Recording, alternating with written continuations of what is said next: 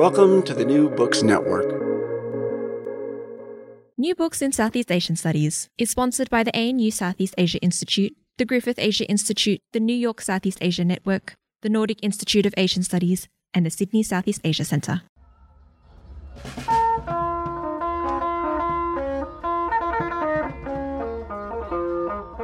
I'm Duncan McCargo, Director of the Nordic Institute of Asian Studies and a Professor of Political Science at the University of Copenhagen. I'm delighted today to be joined by Alice Beban, who's the author of Unwritten Rule State Making Through Land Reform in Cambodia, which is out in 2021 from Cornell University Press.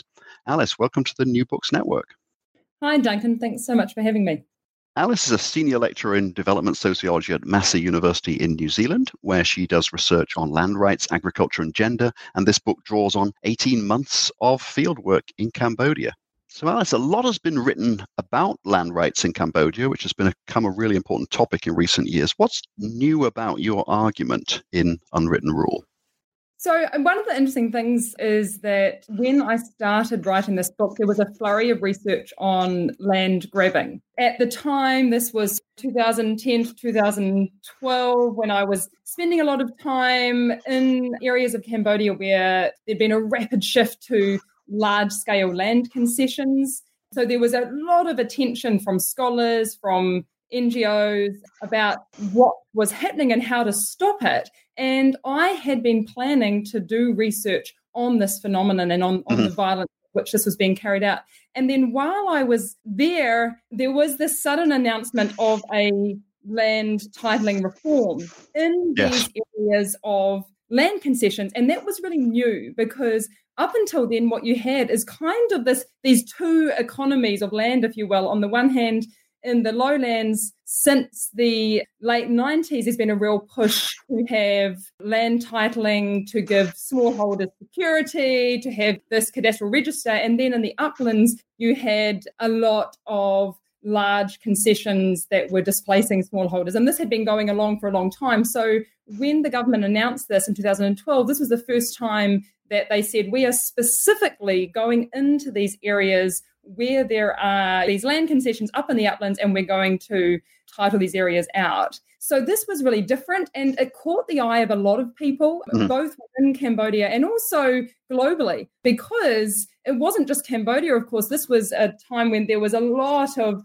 countries around the world. This this land mm-hmm. grabbing was really gearing up. And so people said, oh gosh, this is something that we need to think about. Maybe land reform in this way can actually solve the problem of land grabbing. And so that's where I became interested. And my argument in the book is that this didn't happen. If you look at kind of literature on land rights and land reform, you have kind of two big camps. On the one hand, there's the sort of pro camp, if you will, and that yes. sort of got a long history in, in economists like uh, De Soto who argue titling land gives people security over their land. It will allow people to invest. If you want to sell, you can. So it gives transparency and it, and it will allow for upward mobility. On the other hand, you have critical agrarian scholars saying what it allows is for the state to have much greater reach over upland areas and bring them under state control and potentially be exploitative and high taxation, etc. And what I found is that it did neither of those things. It didn't enable people to have more security over the land, nor did it make land and people in the uplands legible. What it did do was it allowed the state to regain and retain control over these upland areas that were not titled out. They sort of became by default then state land. And it did sort of prior to the election have this effect of showing Hun Sen, the Prime Minister, and the People's Party's power to actually give people land if they wanted to in those upland areas. So it was really, I argue, more of a political posturing than a genuine agrarian reform.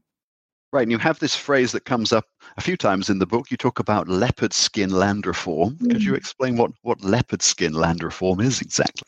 Yeah, this is actually word that the prime minister used to describe it, and the it's been discussed in different ways, but one of the things that it means is this that you'll have this spots on the landscape and they talked about having the land concession. So those are basically big plantation companies that come in and they grow the key crops. They grow are rubber cassava sugar. So you'll have big companies and then you'll have smallholders dotted around. And those smallholders will be able to have land title and therefore have land security with the large concessions around them, and that these will coexist on the landscape like an animal spot. So the idea for, for a lot of people was that this would be really good because it would enable people to continue their smallholder farms while also accessing employment on the plantations.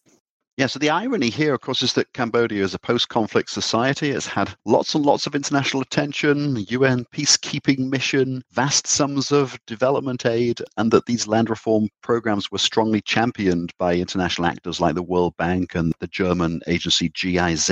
So, why is the picture that you present so bleak in view of all the attention that Cambodia has had from the outside world? It's fascinating, isn't it? Because since the Paris Peace Accords and the, the peace process in the 90s, where at the time Cambodia was the biggest sort of post conflict peace project, yes. and you had money poured into this, and the land titling and sort of the land titling program put out by primarily World Bank and GIZ, but a lot of other players, that was a real yes. cornerstone. And that has continued. So there's a huge amount of attention. And there was a really, it's part of that kind of whole discourse of good governance. If you get the institutions right, then everything else will follow, was the logic. What that assumed was that the institutions would be functioning and that by giving people land titles, that would then tie people more closely to, to the bureaucratic state and that this would function. They'd then be able to, you know, if there was a land conflict, they would then be able to go and say, hey, go to court and press their case and say, hey, I've got my land title. But it's not working for a few reasons. One reason is that those institutions are not working. So one of the things I did was I would mm-hmm. ask people about what when you have a land conflict, what do you do? And almost no one in rural areas. This is not elite people. This is not urban people. This is people in rural areas. Almost no one goes to court. They just don't see it as a place that will work for them. They don't have mm-hmm. the money to go to court. They don't think it will rule in their favor. They tend to go to their local officials, their village chiefs and commune chiefs. And that's where a strong relationship of potential protection for local people. And so for many years prior to this um, national land titling, there, there's been all these different forms of showing that you have land. And one of those that has a lot of power is that you have a piece of paper basically from mm-hmm. your local officials. And so people really put value in that. And if they have a problem, they'll go to their local officials to try and solve it. The local officials have a lot of discretion then in these upland areas to give land to people that come in to the areas or to support particular people in their communes. So it's in people's favour, and this this is something that Caroline Hughes has talked about. It's in people's favour to make sure that they have a good relationship with their local officials. So one thing I found is that even when people got the land titles, they didn't actually go and register any change in the land title when they sold or bought land. They actually would go to their local officials and get still get the piece of paper. Mm-hmm. And so now I actually just before COVID, I was back in these same communities and I was talking with some of the same people that come up in the book and looked at their land. People really value them. That's something to be said. I'm not saying that it had no effect. People mm-hmm. really value the land titles. They keep them locked away in a drawer. It's very important to have one. They feel that it might do something for them. But then I asked a friend to show me her land title. She recently bought another piece of land. She was very proud of this, and it still had a different person's name on it. And I mm-hmm. said, "Well, no, it's it's not your name." And she said, "Oh, no, but but I got a piece of paper from the commune." So mm-hmm. actually, and this is what the development agencies will tell you that the, the cadastral register is hopelessly out of date, and that aspect of it's not functioning. But my argument in the book is that actually there's something to be said for appreciating the way in which these kind of reforms are not just about making the population legible, but actually there's power in murkiness and illegibility. And that things that are done sort of in a half baked way, things where people kind of feel like maybe this means something, but they're uncertain about what it mm-hmm. means. Mm-hmm. That is actually really powerful for those in rule, such as in this case, Hun Sen and the, the People's Party. And so my argument is that this kind of what I call unwritten rule, this sort of murkiness yes. things where oral pronouncements matter more than what's written down in the law. That there's these sort of no one's quite sure what's happening, but at any point, Hun Sen could take your side and you could find that your land claims are actually supported. And on the other hand, you could find they're not, that this is really powerful and so that we need to think about not just the written law, but we need to find how is this working in practice and how is that sort of murkiness and illegibility, how is that productive?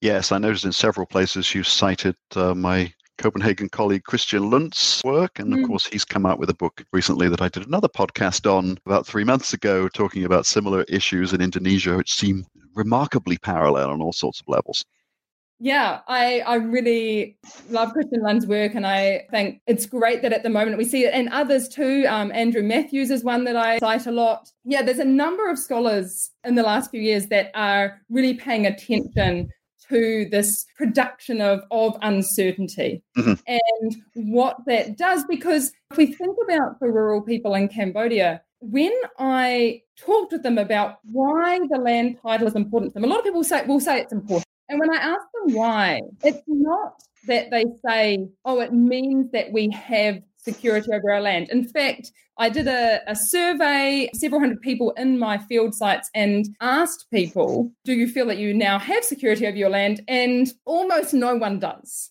Mm-hmm. So, whether you got a land title or not, about half the people in my field sites who claimed a land title got one in the land reform. It was not at all clear why some people did, some people didn't they didn't feel that they had security over their land. However, some people moved into this category of feeling like they weren't sure. That is, there was a possibility. And that possibility is really important. I think what we see in Cambodia and, and in other places too that have been written about this kind of production of uncertainty is that what that enables is that at any time it is possible that the state will protect you. And that this is a very personalized kind of protection. When people wanted to try and press their claims. While I was in the field, there was a new development project that came in. People didn't know what was happening. Basically, they were just told they might lose their land because a dam was being built. Mm-hmm. Rather than going to court or to the Cadastral Commission, they went to sit outside Hun Sen's residence in Phnom Penh and wave their land titles in the air, basically. And this mm-hmm. is a very common protest action in Cambodia. That what you see is the potential for the government to help you and the potential for particularly Hun Sen to try and take your side. But at the same time, it's not certain. And so that also enables people to be really scared that they might not win. And that fear is a big part of the picture of how rule works here. Right, because a lot of scholars, at least until quite recently, used to argue, perhaps some still are arguing, that the ruling Cambodian People's Party maintained power through a kind of benevolent patrimonialism. In other words, it was providing benefits to the rural population in exchange for political support. I must say, I was always highly skeptical. Having read your book, I feel even more skeptical about that. Can you talk about how far we can see the patrimonial hand of the CPP as a benevolent force? Yeah, I mean, there's been quite a bit of work lately, and I know you've written about this too. The sort of turn, particularly since 2017, to a mm-hmm. more overt authoritarianism. But I think one thing that my research shows is that it's not just a story of since 2017, that this no.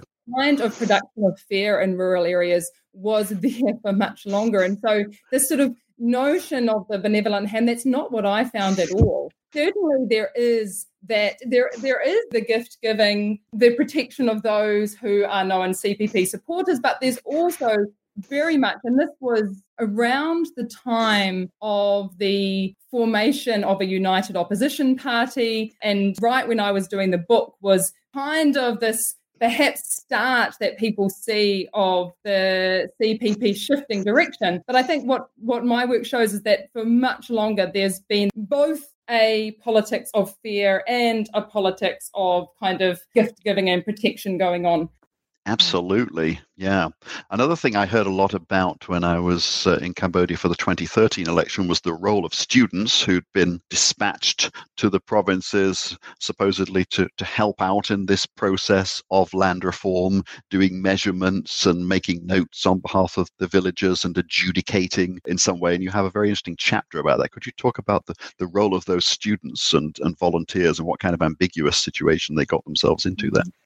This was one of the most fun aspects of the research for this book. Most of the time, I was situated in the rural areas. I spent a year and a half living around two of the rural areas and mm-hmm. talking with people that had been involved in claiming land. But then I did a series of interviews and spent time with these volunteer students in Phnom Penh. And at the time, they weren't actually allowed to talk to researchers. So I was very right. fortunate that I, I, basically got to meet one and they, you know, sort of snowballed from there and ended up actually spending time with them in the field watching mm-hmm. their work as well. So just, I mean, I just found this such an interesting part these university students, one of them, she told me about how she was studying uh, the Masters of Land Management in Phnom Penh. And in the middle of her class, the head of the university came in and said, I have an announcement. There is going to be a land reform. We need volunteers to go out to the rural areas to solve land conflicts for the people and we would like you all to be part of this. And then the class shut down for, for the next year. They had three days training. So there were around about 2,700 university students primarily and young people who lived in the, temp- in the Buddhist temples around Phnom Penh. They were recruited as the labor for the right. land. They had three days training where they learned to operate a GPS unit and they learned to, how to get people to fill in the forms to claim land. They had great speeches about what this was doing for the country. Then they were dressed in military fatigues, put in the back of military vehicles, and trucked all over the country. And these volunteers have such an interesting place here. And I think they're really important to understand what was going on because, on the one hand, they were seen by rural people to be something really different from the normal kind of Ministry of Land people or development people that would come, and people don't really trust them. They see them as corrupt. Mm-hmm. So the students, they were young, they live often in the villages. They sort of lodged in the local temple where I was living and they would walk around they would go and take photos of themselves with local people. They got to know people. Some of them even married local daughters yes. of, of chiefs and things in the end. So they were very much sort of part of the community and they were treated really differently from mm-hmm. normal mm-hmm. kind of agents of the government. But on the other hand, they were also seen to be Hun Sen's volunteers, and people called yes. them this all the time. And the fact that they were sort of dressed in these military fatigues, they were part of the kind of Hun Sen sort of army of volunteers, if you will. And so they were actually afforded a both a sort of respect, but also sort of a fearful respect above mm. the local authorities. And so this meant that in cases where you had local or sort of commune chiefs, for example, that did not really appreciate the land reform, potentially taking away some of the power that they had over the ability to give out to, to mm-hmm. adjudicate mm-hmm. local land disputes, that the volunteers were able to press their relationship with Hun Sen to sort of have power over local authorities. And one of the things that kept coming up, it was so fascinating, both in my interviews with the, with the volunteers and also with people in these rural communities, particularly the local authorities, was this idea that they had a cell phone with a direct line to Hun Sen, and every team of volunteers had the cell phone, and it was kind of right. I imagined like you know like the red phone in the movies that calls the, the right. president. It was like that, and the local chiefs talked about this as a very material symbol of their connection, of the students' connection with mm-hmm. the prime minister. And so they really did have a lot of power during the reform not just to go and do the technical work of measuring land, but also to make decisions over who should get land mm-hmm. and who shouldn't. And that's a huge amount of responsibility for people that young people that have been given three days training. Right. And I also met some of them who all seem to be temple boys, and sort of by definition, they come from fairly low socioeconomic backgrounds themselves. So they went from being you know, trying to make it in the big city to lording it around in the local communities. It's yeah, extraordinary. Right. Yeah. Let me just ask you a question, if I may, about your title, because you have in there this phrase state making through land reform. Can you explain how it is that this process of land reform was also an exercise in state making? Yeah, I think one of the things that's so interesting about Cambodia is that land has been central to the formation of the post conflict state. You know, if we look at how the Cambodian People's Party have actually built their base, built their power, and managed to have a, some stability in the post conflict period, it has been in large part through their control over land and being able to give out land concessions to those who are in support of the party, being able to bring others on side in the 90s and the early 2000s 2000s through sort of forestry concessions first, then land concessions and minerals. So this has been really central. Their, their control over land has been central to the way that the state has formed. The land reform that occurred, and this is not just a story, I think, of the Order 01, the land reform that I'm talking about, but it's a story of how we understand what land reform does.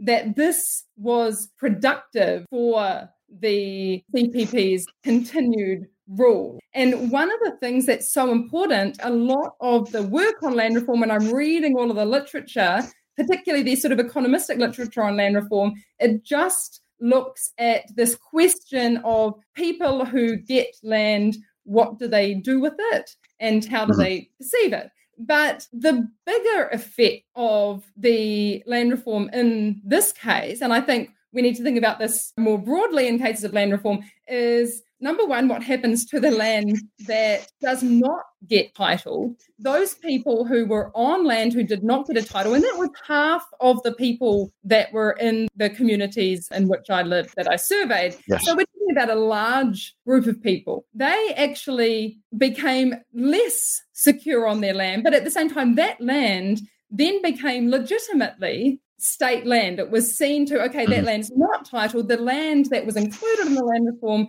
that did not get titled then became legitimately the land of the state, which a lot of that land came under the purview of the Ministry for the Environment. And so that is now, since 2016 particularly, there's been a lot of new protected areas. And this is what actually happens with these protected areas is we're still not sure. This is what's happening right now is that a lot of this kind of untitled upland land is now come back and sort of legitimately into state hands. But what we've seen in the past, if it's anything like the forestry concessions and the economic land concessions, is that that then enables the government to have some control to, if they will, to use that land for, for creating opportunities for capital for the CPP to sort of money making ventures, but at the same time to give out to people to bring them on side politically if they need to. So, one of the big effects of the land reform, and, and this is not just a story of Order 01, is what happens to that land that is not titled, that then legitimately mm-hmm. comes into state hands. One of the things also that I look at in the book is the way in which this worked in upland areas. And I think the story there is really important to tell also because in Cambodia, the communities that are predominantly indigenous communities can apply for communal land title. And this was a real achievement in the Cambodian land law because in the 90s, when these laws were being formed, there were movements for indigenous rights that were, were able to find traction and the idea is that rather than having to have individual land title, which has these all of these individuating effects of, of for one, breaking up sort of communal management and making it really difficult to do shifting cultivation, that communal land title will enable Indigenous communities to come together and to have one title over their communal land, which they can then use in the way they want. However, what happened in Order 01 was that those communities, we're talking hundreds of communities that had applied for communal land title, the volunteers went into those communities and fought to persuade people to apply for individual land title. Mm-hmm. And many of those communities did. And so, what that has meant now in the aftermath of this is that many communities that were in the process of the very long, protracted, and not very successful, I would say, process of applying for communal land title, they have now been broken up. Mm-hmm many disturbing aspects to this story. I guess the, the thing that's most exciting for me about the book is the way that you're able to do this really immersive fieldwork, spending 18 months conducting your research. What kind of challenges did you come up against during this project? Because you were looking into some fairly edgy stuff at times here. Yes. One of the things I didn't think that I would be writing about fear and mm. I didn't, to be honest, I didn't really understand when I first started this project. People would say things to me in the places I was living. They'd say, Oh my God, like I've just got another phone call and I get it, you know, I get my cell phone rings, I get a call, and then they click and they hang up. And that's mm-hmm. the seventh time that's happened to me. And it's in the middle of the night and it's so scary. And they were really terrified. And yep. They weren't sure who it was. It could have been one of the CPP guys that was worried about their activism. And so the, the people were really scared. There were all these stories of they had a car crash last week, and I'm sure they were trying to run me off the road. And I'm like, you know, how do we know? This is really, it was really strange at first, these quite small things that mm-hmm. people were terrified about. And by about six months in, when I had had some of these similar experiences myself, yeah. that was only then that I, I began to realize how terrifying it is to have, for example, when I was trying to access communities, particularly in the Indigenous majority areas where the reform was very contentious, and there was a, despite the fact that I had provincial level permissions, some of the local chiefs were very reluctant to allow me to come into communities. And so I had some of these same experiences myself, where, for example, I had jacked up for a, myself and a couple of university lecturer, lecturers from Pannasastra University in Phnom Penh and a group of mm-hmm. students. We were going to go in and, and do the survey that I was doing. And I'd gone the week before, I jacked it all up, thought it was fine, arrived at the appointed day and time, and the whole village was quiet. Like there was no one around. Mm. And I'm looking around, and all the students are looking around me thinking, gosh, this is really strange. Um, they knew we were coming. And then there were some people looking out their windows saying, kind of looking a bit scared, not really wanting to come out and engage with us. And mm. then we talked to a few people, and they said that the commune chief had come through the village and said, Do not talk to them, stay in your houses and then had taken off to the field. What I found is things that seemed quite small took on a sort of resonance when you had this underlying fear. So I got stopped by the police sometimes, taken into the police station just to be interviewed, right? But then they are very nice and careful, but they would say things like, you need to stick to these areas. If you go into those areas, we cannot protect you. and, you yep. know, saying this, giving me this look, I really started to feel as though I had just an inkling of what it must be like to live with that kind of anxiety. And it's so disabling. One of the things that I did not appreciate this until I kind of just started to feel a little bit. And I'm not saying at all, right, that my experience is like those of my participants, not at all, because of course I could mm-hmm. leave. However, it was just that inkling of starting to understand. And one of the things it does is that it means you cannot trust people because right. you never know who is actually on your side and who isn't. And I found this both in terms of relationship with authorities and rural people, but even within the social movements themselves, within mm-hmm. these sort of local activist groups that had sprung up to contest the land concessions and that were quite active in some areas during the land reform in trying to make sure that they had some sort of monitoring over what was happening during the land reform and, and the, the volunteer students.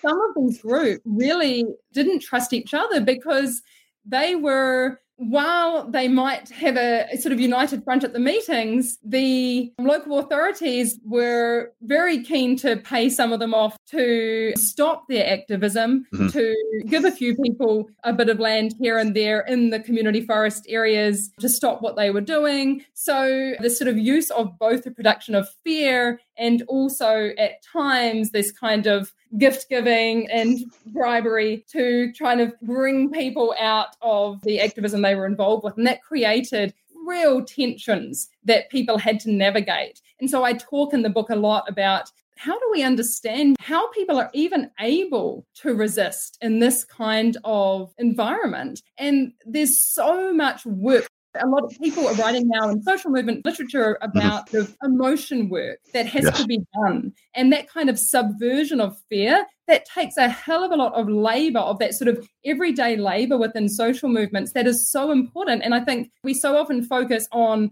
the marches the big overt contentious politics of what social movements are doing whereas that kind of everyday labor of mm-hmm. subverting fear and producing cohesion and bravery in order to keep going over long periods of protracted conflict, that is actually what enables social movements to continue. Yes.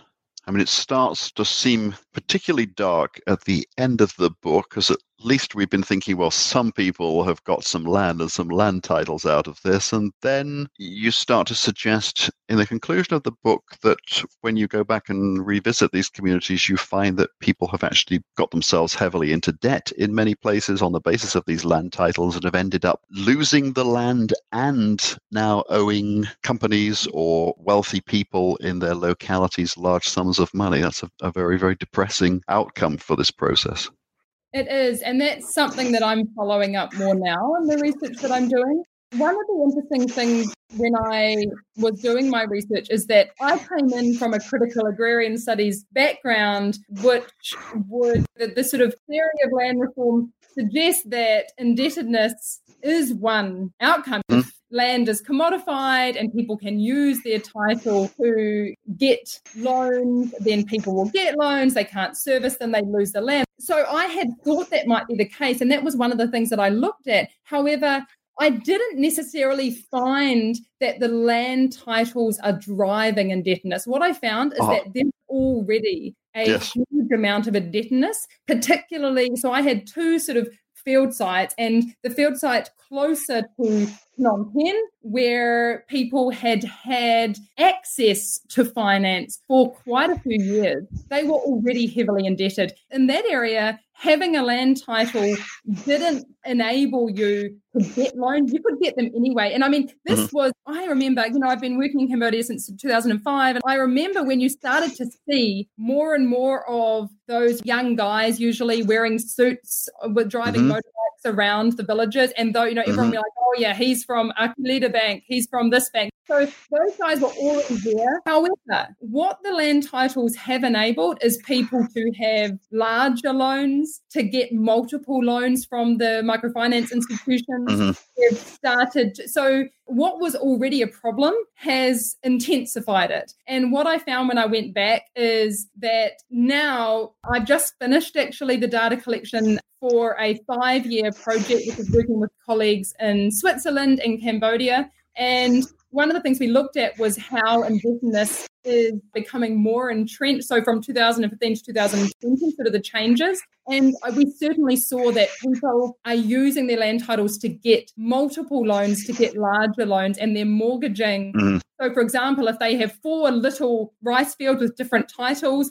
they might all be mortgaged with different microfinance institutions. And at the same time as they're doing that, in order to service the loan, they're also taking informal loans from friends, from local mm-hmm. money So actually, this rather than land titles enabling you to access finance that will enable you to further develop your farm and not have to go to the lenders, we're actually seeing the opposite. We're actually seeing people both being more indebted by formal money lenders, but also being more enmeshed in these various kinds of informal, very high interest loans at the local level.